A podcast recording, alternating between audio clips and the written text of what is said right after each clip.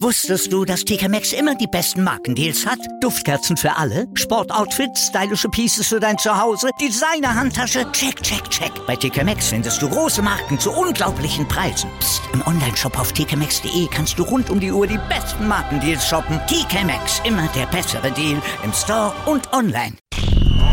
90 Plus On Air. Der Podcast rund um den internationalen Fußball auf meinsportradio.de. Länderspielwoche. In dieser Woche trifft die deutsche Nationalmannschaft in der Nations League erst auf die Niederlande am Samstag und dann am Dienstag gegen Frankreich.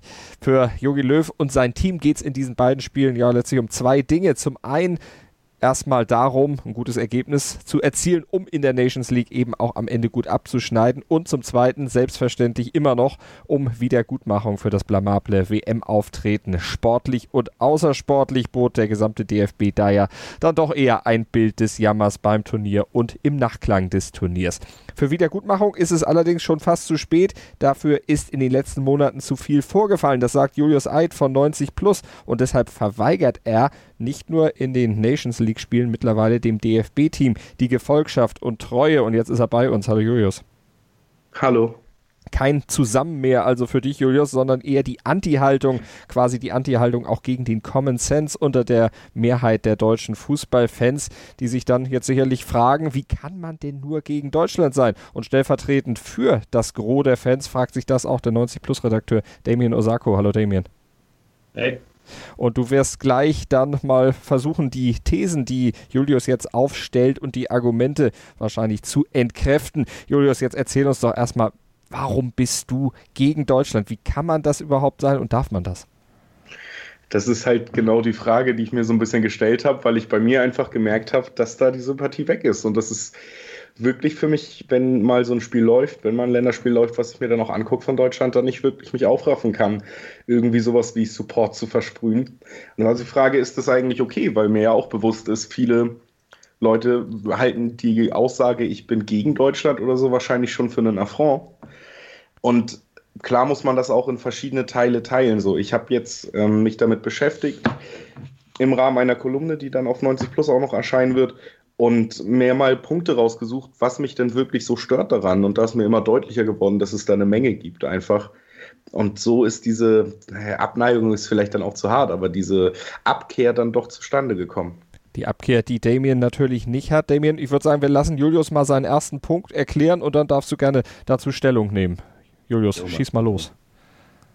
Genau, also einer dieser Ansatzpunkte, woher so eine gewisse Unsympathie dem, dem DFB-Team gegenüber herkommt, ist dann erstmal die Kommerzialisierung, die diese Mannschaft durchlaufen hat, weil das stört mich schon sehr, denn gerade im Vergleich äh, zum Vereinsfußball, wo ja viele Leute sich mittlerweile entfremdet fühlen und sagen, hm, der Profifußball entfernt sich immer weiter von der Basis. Diesen Vorwurf hat das Nationalteam noch nicht so wirklich erhalten, denn es ist ja das Nationalteam, es steht kein Verein wirklich dahinter. Es ist der, die Mannschaft unseres Landes, die da für uns aufläuft. Trotzdem, wenn man sich jetzt diese Entwicklung gerade nach dem WM-Sieg 2014 angeguckt hat, was da alles vermarktet wurde, wie in ähm, Werbeslogans investiert wurde, in Hashtags, Hashtag zusammen, Hashtag Best Never Rest, natürlich nur von einem Sponsor benutzt und nicht vom DFB-Team.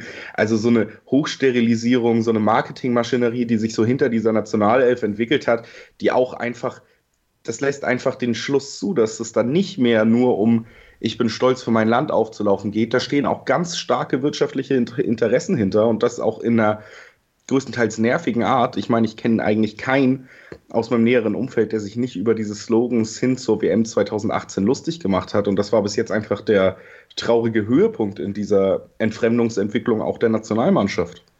Damien, was sagst du dazu? Entfremdung durch diese Slogans oder kannst du dich trotz dieser Slogans mit der Nationalmannschaft weiter identifizieren? Ähm, ja, also natürlich war jetzt vor allem wegen dieses, ähm, dieser Hashtag zusammen, war irgendwie ein bisschen unglücklich auch.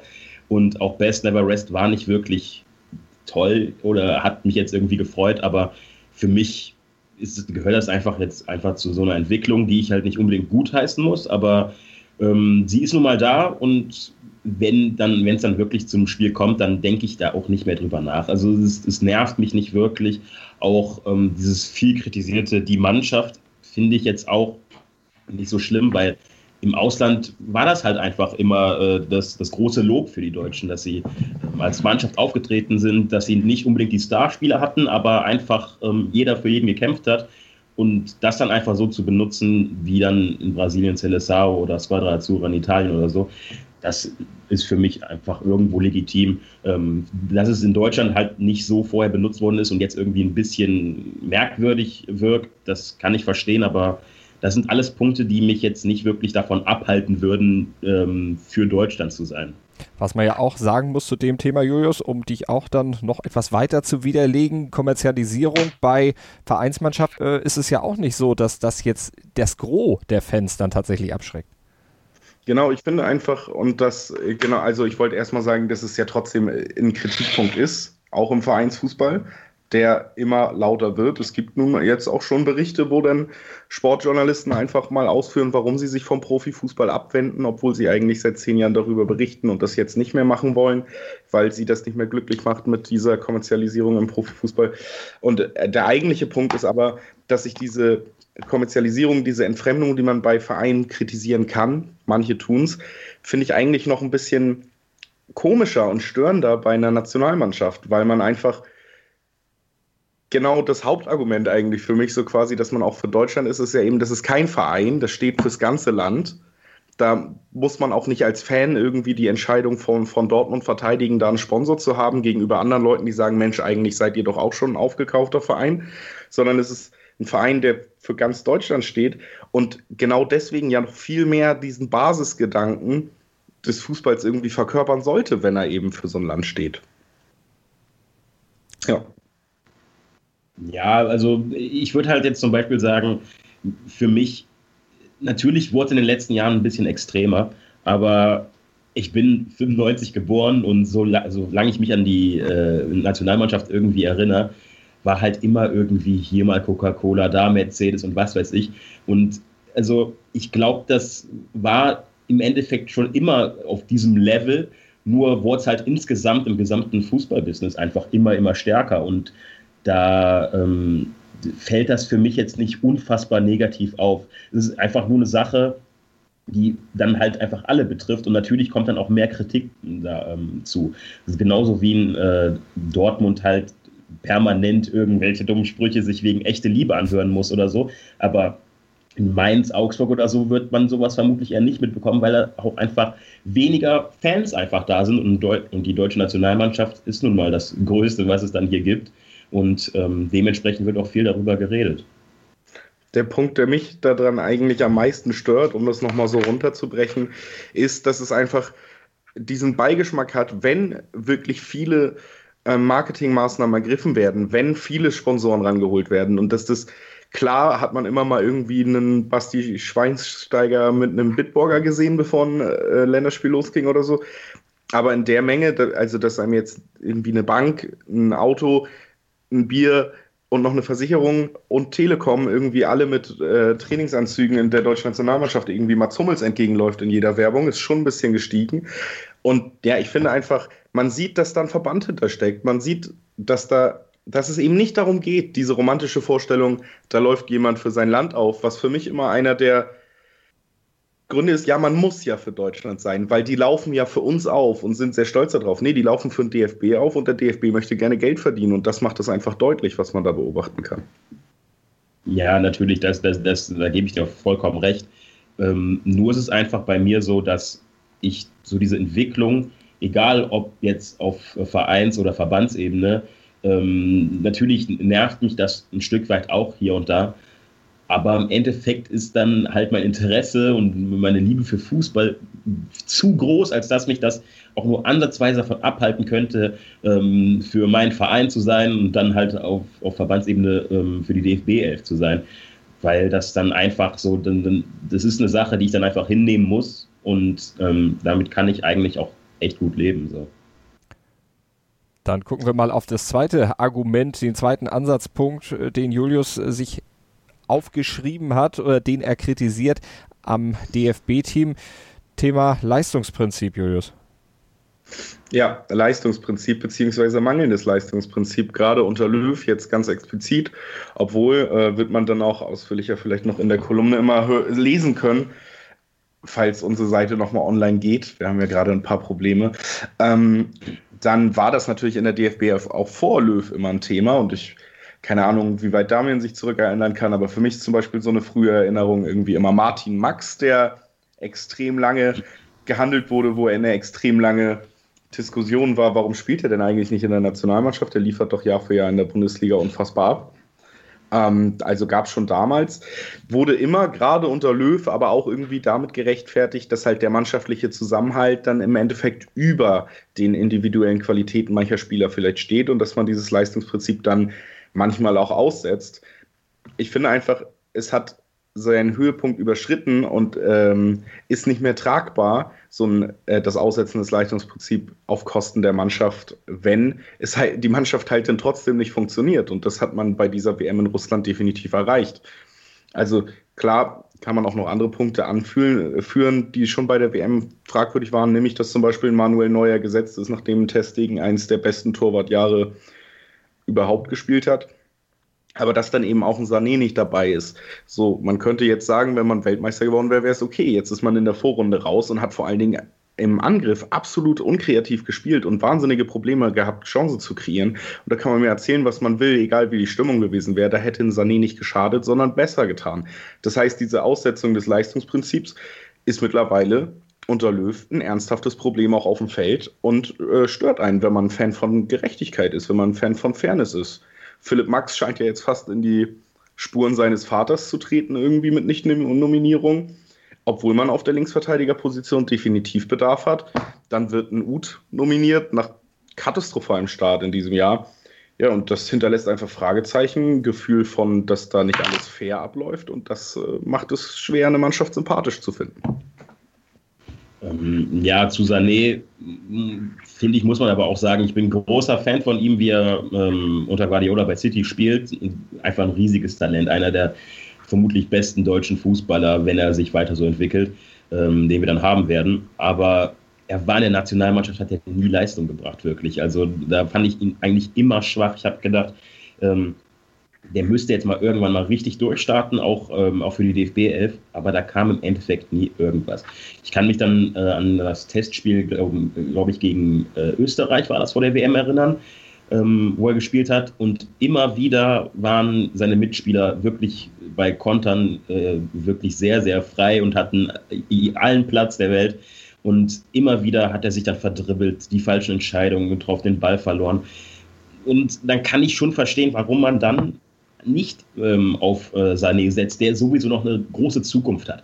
Bei, bei diesem Turnier jetzt auf ihn zu verzichten, erschien mir dann trotz seines großen Talents irgendwo logisch zu sein, weil vor allem auch seine Konkurrenz waren entweder wirklich gestandene ähm, Führungsspieler ähm, oder auch Spieler wie Reus, ähm, der natürlich im Endeffekt eigentlich auch ein Führungsspieler sein sollte, aber wegen seinen Verletzungen ja nicht so oft äh, bei der Nationalmannschaft war oder auch ein Brand. Und vor allem den Reus und Brand fand ich bei der WM mit am, am besten schon. Die hatten äh, beide ihre guten Momente und die hätte ich nicht zu Hause gelassen.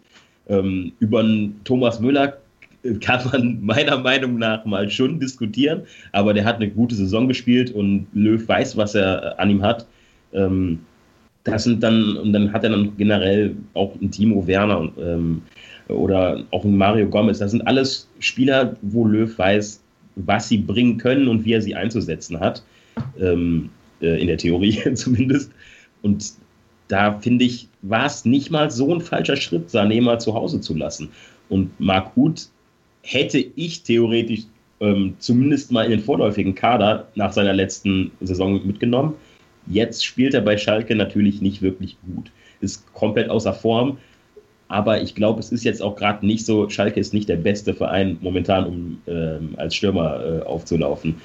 Dass er da vielleicht gerade ähm, eine schwierige Zeit hat, kann ihn ja ähm, nicht davon abhalten, auch mal bei der Nationalmannschaft, umgeben von anderen Spielern, mit einem offensiveren System vielleicht aufzublühen.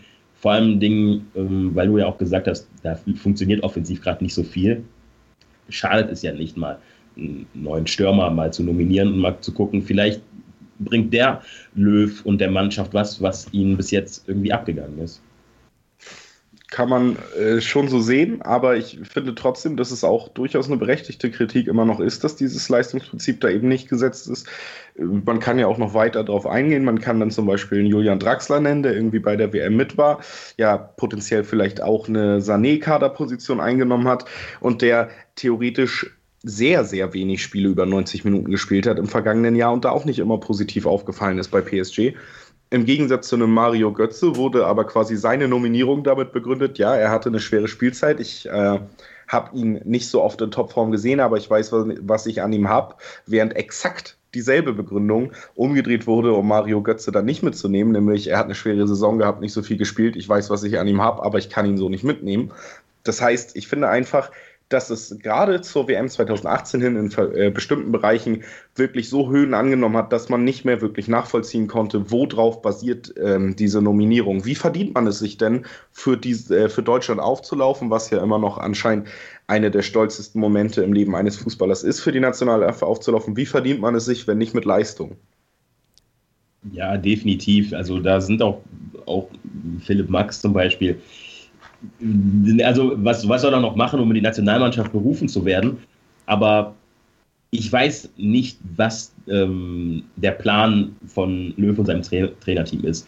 Vielleicht haben sie jetzt wirklich gute Argumente, ähm, auf solche Spieler zu verzichten, aber vielleicht könnte man das auch mal ein bisschen klarer formulieren, dass, dass also das muss er auf jeden Fall machen, weil man kann nicht ignorieren, dass äh, Philipp äh, Max jetzt schon seit jetzt, keine Ahnung, glaube ich, äh, eineinhalb Saison ähm, wirklich starke Leistungen bringt und mit ein bisschen, mit einer besseren Erklärung würde vielleicht auch ein bisschen mehr Verständnis dafür herrschen.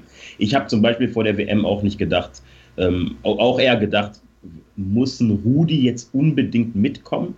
Aber dann ähm, hat er mich eines Besseren belehrt im Spiel gegen Schweden und hat da wirklich äh, für sehr viel Ordnung gesorgt, im Gegensatz zu dem Auftaktspiel gegen Mexiko. Das äh, war einfach eine gute Leistung. Und als er dann ausgewechselt worden ist, hat man auch der Mannschaft angemerkt, dass da ein Bruch einfach dann da war und der Rhythmus irgendwie gefehlt hat und wieder in die ähm, in so Phasen geraten ist, wo man keinerlei Kontrolle mehr hatte. Und das ist dann für mich so ein Beispiel, dass man wir, wir alle würden gern einfach mal auch so ähm, mal Bundestrainer spielen und dann auch sagen, ja, ey, warum sieht Löw nicht, dass man Spieler XY besser jetzt aufstellen oder nominieren sollte? Aber das ist, das hab, das, genau das Gleiche habe ich auch ähm, bei, bei äh, Dortmund als Fan, dass ich mir dann manchmal denke, ey, warum ist denn jetzt, ähm, keine Ahnung, Götze jetzt mal nicht in der Startelf? Man könnte ihn doch jetzt eigentlich ganz gut gebrauchen. Wenn es dann halt gut läuft, dann ähm, wird da halt dann nicht mehr drüber gesprochen. Aber wenn es dann schlecht läuft, wie bei, bei der Nationalmannschaft, finde ich, dass man dann auch teilweise ein bisschen übertreibt. Ähm, man hat generell gesehen, dass da einfach sehr viel falsch gelaufen ist in diesem Team und auch bei den äh, taktischen Ausrichtungen. Ob dann jetzt ein Sané irgendwas gebracht hätte und Philipp Max irgendwie noch mehr aus der Mannschaft herausgekitzelt hätte, ähm, wage ich dann einfach mal an der Stelle zu bezweifeln. Auch mit Neuer, also Testegen hat eine unfassbar starke Saison gespielt. Aber an Neuer lag jetzt auch nicht, dass wir ähm, in der Gruppenphase rausgeflogen sind. Und nun ist ein Kader ja auch, oder die Zusammenstellung eines Kaders auch mehr als nur talentierte und leistungsstarke Spieler zusammenzustellen, die alle individuell für sich toll sind. Mit elf Cristiano Ronaldos würdest du zum Beispiel ja auch keinen erfolgreichen Fußball spielen, obwohl die dann äh, sicherlich mhm. unschlagbar wären. Aber es ist ja mehr, gehört ja mehr dazu, eben so eine Mannschaft, man muss ja schon sagen, zu komponieren auch wenn es jetzt bei der WM nicht geklappt hat, aber Ideen und eine Vorstellung hatte Löw ja zumindest, die er umsetzen wollte. Genau, das war ja aber eigentlich mein Ansatzpunkt, nämlich dass dieses Leistungsprinzip immer schon auf Kosten dieser Mannschaftszusammenstellung äh, ignoriert wird, dass es aber äh, diese Argumentation nicht mehr trägt, wenn man es dann trotz allem nicht schafft, eine Mannschaft zusammenzustellen. Dann hätte man einfach bei einem Vorrunden aus, ganz platt gesagt, jeden Spieler, der ein gutes Jahr hat, belohnen können, damit, dass er mal nach Russland fahren darf. Äh, geklappt hat es ja eh nicht. Und das ist ja eigentlich die, die Grundaussage, dass sich dieses mangelnde Leistungsprinzip zu einem ernsthaften Problem entwickelt hat, weil dieser mannschaftliche Zusammenhalt auch unter diesem Trainer nicht mehr funktioniert. Das ist ja auch schon dann eine gute Überleitung zu meinem nächsten mhm. Punkt fast. Wusstest du, dass TK Maxx immer die besten Markendeals hat? Duftkerzen für alle, Sportoutfits, stylische Pieces für dein Zuhause, Designer-Handtasche, check, check, check. Bei TK Maxx findest du große Marken zu unglaublichen Preisen. Psst. im Onlineshop auf tkmaxx.de kannst du rund um die Uhr die besten Markendeals shoppen. TK Maxx, immer der bessere Deal im Store und online. Hören, was, was andere, andere denken. denken. meinsportradio.de. Folge uns auf twitter.com slash meinsportradio. Sei dein eigener Programmchef. Mit unserer neuen meinsportradio.de App wählst du jetzt zwischen allen Livestreams und Podcasts. Einfach, immer, überall. Hol dir unsere neue App für iOS und Android und bewerte sie jetzt bei Google Play und im App Store von iTunes wir können im Grunde festhalten, dass wahrscheinlich über das Thema Leistungsprinzip genauso wie über das Thema Kommerzialisierung nicht gesprochen und nicht gestritten worden wäre, wenn es denn gut gegangen wäre. Das äh, höre ich aus euren Argumenten gerade so raus. Aber gucken wir auf dieses dritte, gucken wir auf den nicht vorhandenen Zusammenhalt und auch über die ja, Schwäche der Führungsspieler, Julius? Ja, das auf jeden Fall. Aber ganz kurzer Rückgriff jetzt doch noch. Über die Kommerzialisierung hätte ich mich trotzdem gestritten. Aber vielleicht nicht über Hashtags. Hashtag den, äh, und der Hashtag und sonst was, den fand ich schon bescheuert, bevor das erste Spiel angepfiffen wurde. Das hatte nichts mit der Leistung des Teams dann zu okay. tun.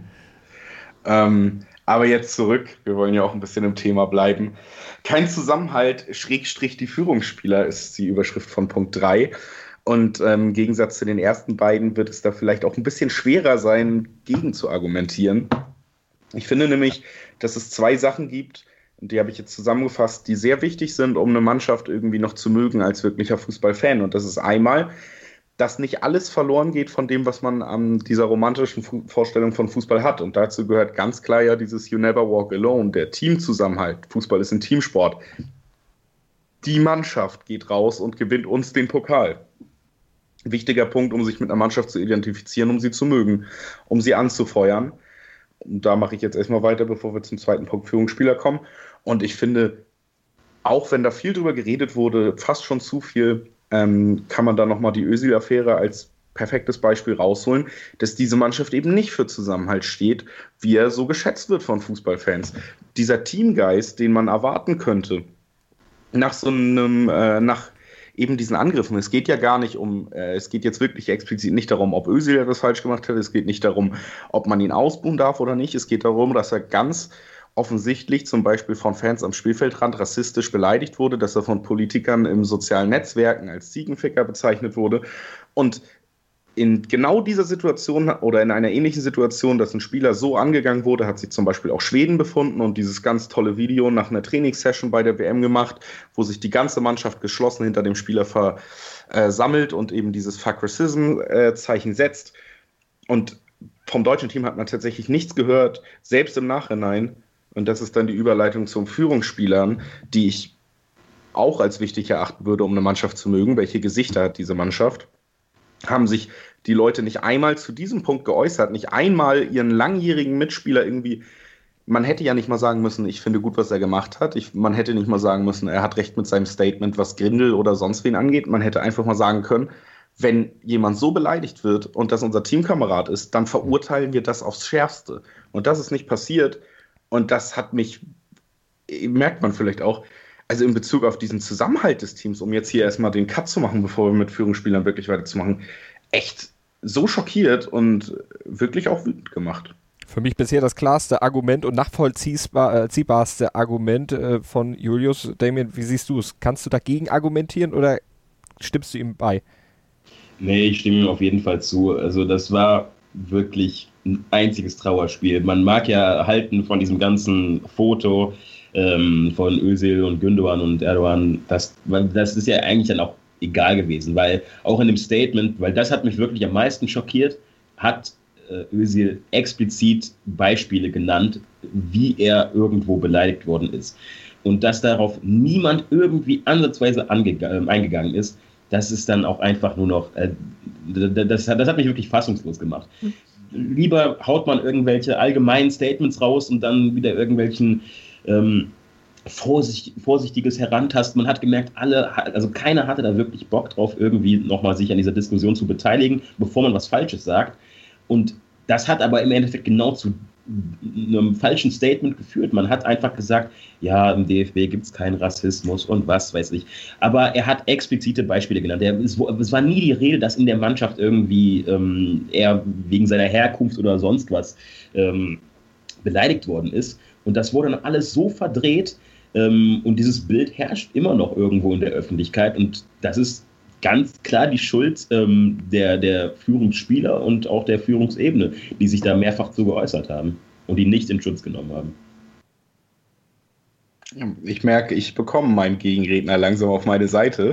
äh, also machen wir vielleicht schnell weiter und nehmen die Überleitung eben zum zweiten Teil dieser, dieses Argumentpunkts, nämlich äh, die Führungsspieler. Und da kann man eben auch nochmal die Ösel-Affäre eben anführen, haben wir schon so angeschnitten, wie sich eben Führungsspieler, die als Gesichter dieser Mannschaft fungieren, heißt Kapitän Manuel Neuer und eben auch Thomas Müller, langjähriges Gesicht der Nationalmannschaft, Torschützenkönig bei einer WM gewesen, steht lange so für diesen Jogi Löw, für diese Jogi Löw Nationalmannschaft, haben sich im Nachhinein eben überhaupt nicht äh, so geäußert, wie man sich gewünscht hätte. Das habe ich eben schon ausgeführt. Groß, äh, Toni Groß, der ja vielleicht der beste Fußballer in der deutschen Nationalmannschaft ist und auch irgendwie diese Rolle jetzt als Taktgeber im Mittelfeld, als der absolute Führungsspieler auch so ein bisschen an sich gerissen hat.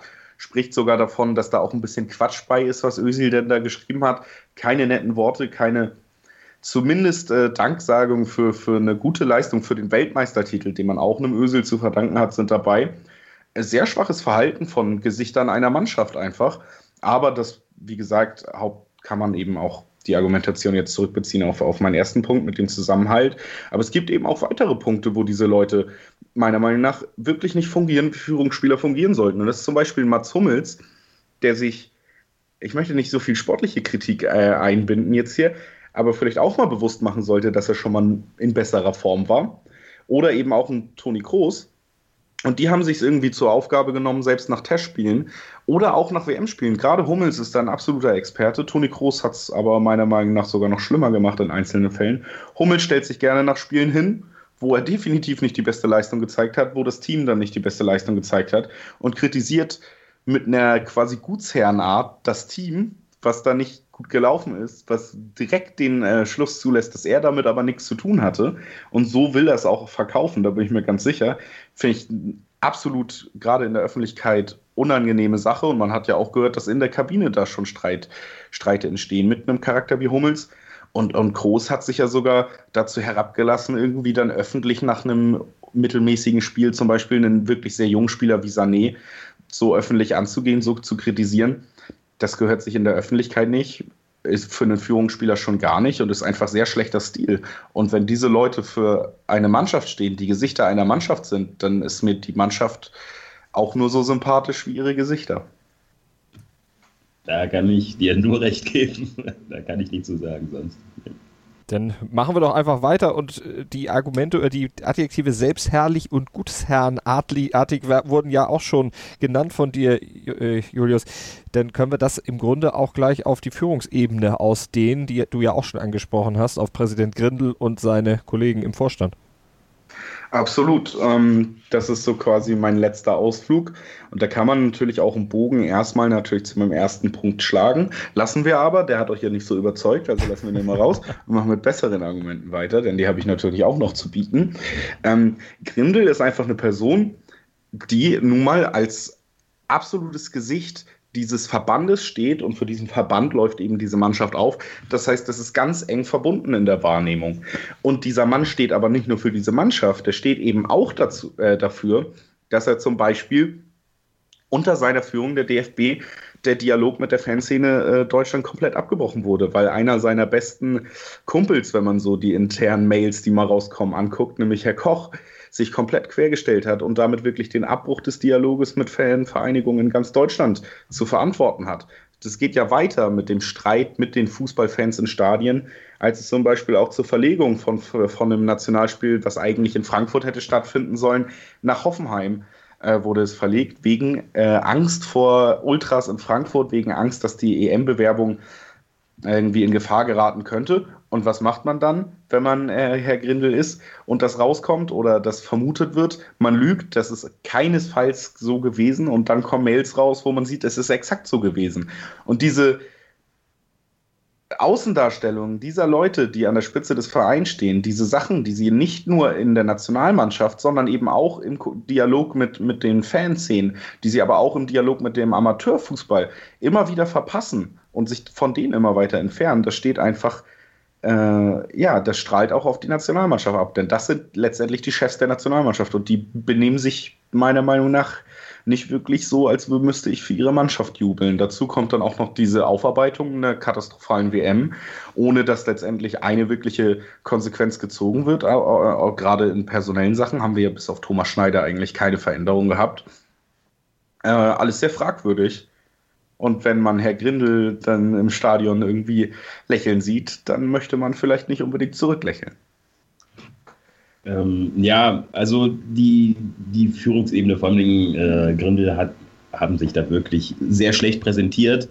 Ähm, bei dieser ganzen Verlegungsgeschichte würde ich aber auch mal sagen, dass man da auch mal, ähm, dass man im Endeffekt mal so durchwinken kann, weil es ging halt um eine EM-Bewerbung und ähm, da kann ich verstehen, dass man bei so einer großen Sache lieber ein bisschen vorsichtiger ist, ähm, äh, als, äh, als normalerweise. Und äh, wenn dann in sechs Jahren dann hier eine unfassbar äh, tolle EM stattfindet, wird da auch niemand, das wird niemanden mehr interessieren. Und die Aufarbeitung ähm, wirkte jetzt auch erstmal ein bisschen halbgar, weil außer Schneider ja wirklich niemand gegangen ist. Wobei ich auch sagen muss, wenn man jetzt zum Beispiel einen Löw feuern würde, wüsste ich nicht, wer jetzt verfügbar wäre und das ähm, besser machen könnte. Peter Stöger. okay, ja. Äh, ja, okay, dann, ja, scheiße, da hast du mich bekommen. ähm, ja, aber man muss ja auch mal ein bisschen, also vielleicht ein bisschen in Erfolg erstmal bei hinten anstellen und den lang, äh, langfristigen, langfristigen Plan verfolgen.